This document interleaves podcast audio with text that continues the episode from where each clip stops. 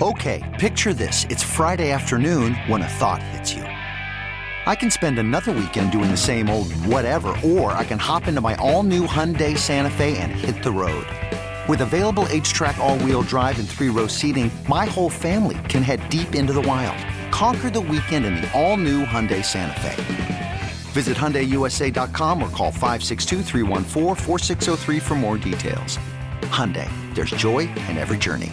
Worried about letting someone else pick out the perfect avocado for your perfect impress them on the third date guacamole? Well, good thing Instacart shoppers are as picky as you are. They find ripe avocados like it's their guac on the line. They are milk expiration date detectives. They bag eggs like the 12 precious pieces of cargo they are. So let Instacart shoppers overthink your groceries so that you can overthink what you'll wear on that third date.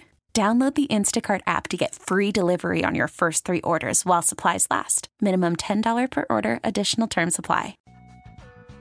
I just decided that I was not going to do my column anymore, Football Morning in America. I've been doing it online now for 27 years, and I just felt like it was probably time to step away from that. And quite honestly, I have no idea what I'm going to do. I don't have any plans. Nobody is talking to me about a job. I mean, at some point, I'll think about it, but I think I'm just going to get bored for a little while. Peter King, former regular guest of ours, he would have been on weekly during the season before I got here. Oh yeah, he he goes back with with Chuck quite a, quite a while. Okay, uh, that was a staple, and then we kept it for. I don't know when that went away, but when when he ascended to to NBC TV status, I think um, eventually we got uh, we got left behind. But he was with us for a few years. We did remember the event we did yes. here in town. He came in and we sold tickets, and that was uh, we did that with John Clayton once too. I remember. Um, that's where, where Peter made the, the he, Winnipeg. Winni, Winni, Winnipeg. Uh, Do you remember why? I don't. What was the point? I I, I don't.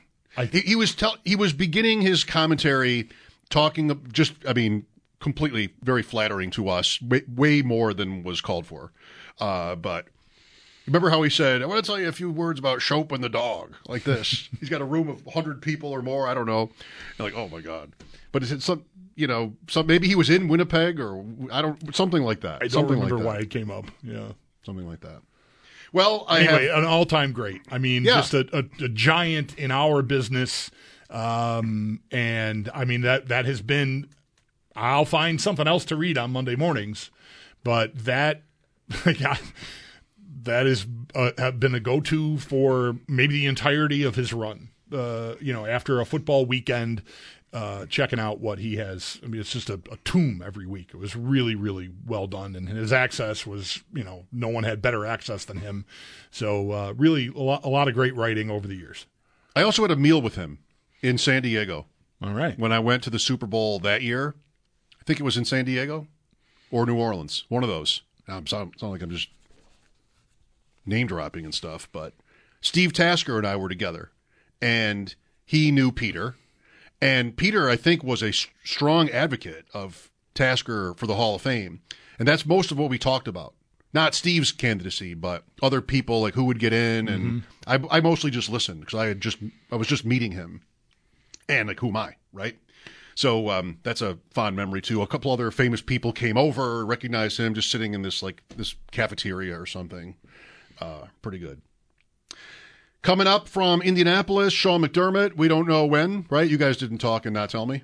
We don't know when. no, we don't know. We don't I was know. out of the room for a Some- few minutes. Sometime soon, we think. Is there anything we're listening for?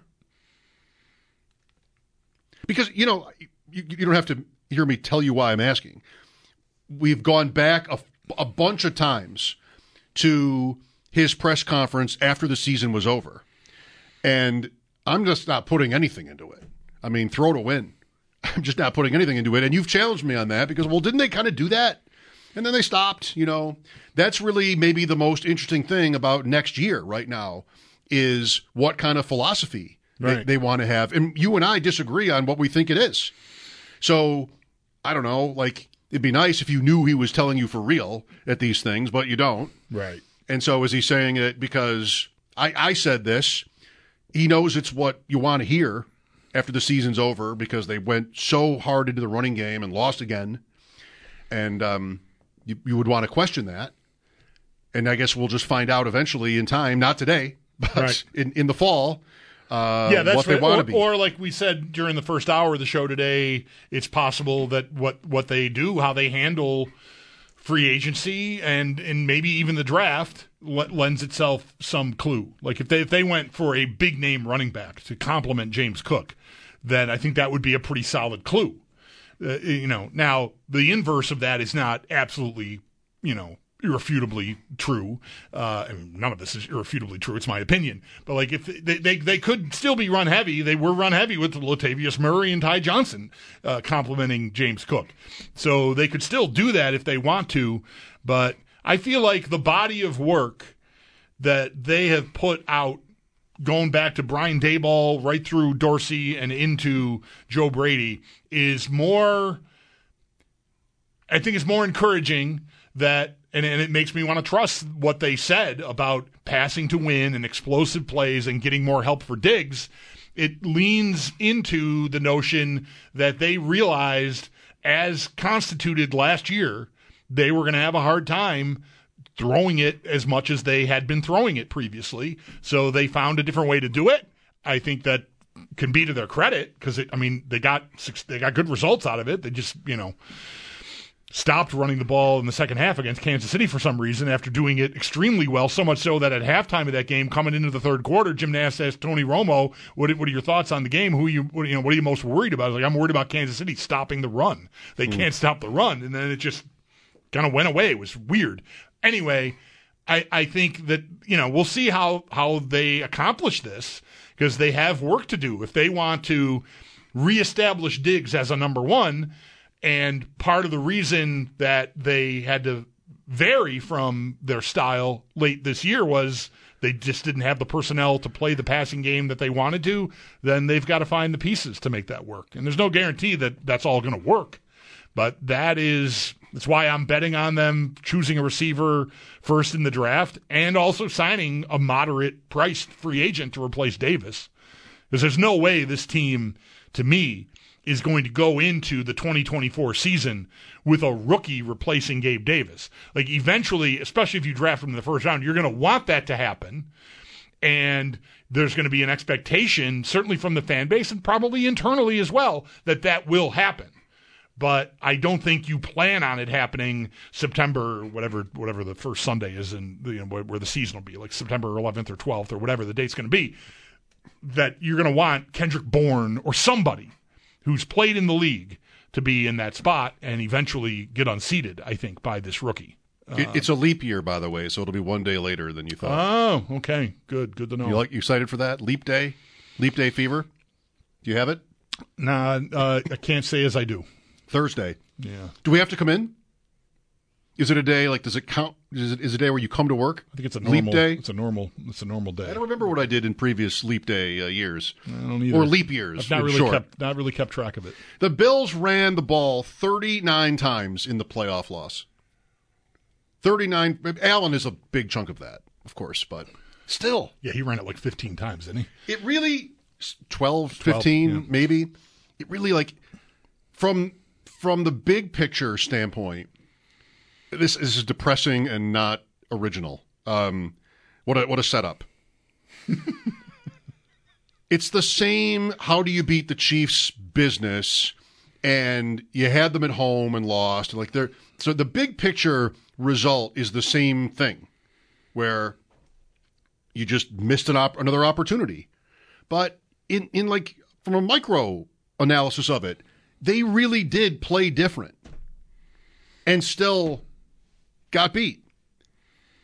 And I think, you know, the, the first explanation for that is their injuries, right? On defense, they had, you know, all this ball control and everything that they did offensively in that game. Kansas City converted one third down in that game. Well, they didn't have a lot of third downs, is one part of that. But right. they were getting nine yards of play or something, so Yes. they, they weren't in third downs very often. they were just able to move the ball so easily. And only so much of that can be hung on the Bernard injury. You know, up front, that's the most. Right. That's also. Yeah, all the talk about you know we didn't have DaQuan Jones against the Bengals in the 22 playoffs. That kind of go and and and even to an extent, I mean, it doesn't wash away the great year that Ed Oliver had. Uh, he had really had a, a really great year. It got highlighted numerous times. Big contract extension in the offseason. Not everyone, you know, that wasn't met with universal praise. And he had what I think was objectively his best year, but he was non-existent in the playoff game. He and Jones both just got handled. What what is familiar, what what that reminds me of, is the AFC Championship loss to the Chiefs. Wasn't that also like where was the pressure? Where was and they drafted Rousseau and Basham after that? Right. But like man, that, that's three years earlier, and you still ended up here. It is, and the same sort of storyline, at least that one, um, repeated itself. So, and when I, I, I just came off vacation, I didn't spend a lot of time thinking about that game or like just work at all. But this this morning I did, and it. I've said this on the air. It's been easier, which isn't always or necessarily better, to for for me in my mind to talk about them off of the other losses because it might be, you know, one seemed like a fluke. Um, they were just on the way up. And then the Bengals loss happens. Like, okay, well, this is bad also. And it was at home, and it was not against the Chiefs. And then this one, and I'm sort of like, in my mind, kind of tapped out on theories or strategies, mm-hmm. or you can only just say, well, let's try again. And, you know, do the best you can, try again, see what happens. And that's not uh, fulfilling in any way. Should we break again? This is taking me back to when he was on our show. Yes. Waiting for Uh, McDermott. waiting for Sean McDermott. Mike Schopp and the Bulldog will talk to Sal Capaccio from the Combine as well today. This is WGR. Okay, picture this. It's Friday afternoon when a thought hits you. I can spend another weekend doing the same old whatever, or I can hop into my all new Hyundai Santa Fe and hit the road. With available HTRAC, all wheel drive, and three row seating, my whole family can head deep into the wild. Conquer the weekend in the all new Hyundai Santa Fe. Visit HyundaiUSA.com or call 562-314-4603 for more details. Hyundai, there's joy in every journey. This episode is brought to you by Progressive Insurance. Whether you love true crime or comedy, celebrity interviews or news, you call the shots on what's in your podcast queue. And guess what? Now you can call them on your auto insurance too with the Name Your Price tool from Progressive.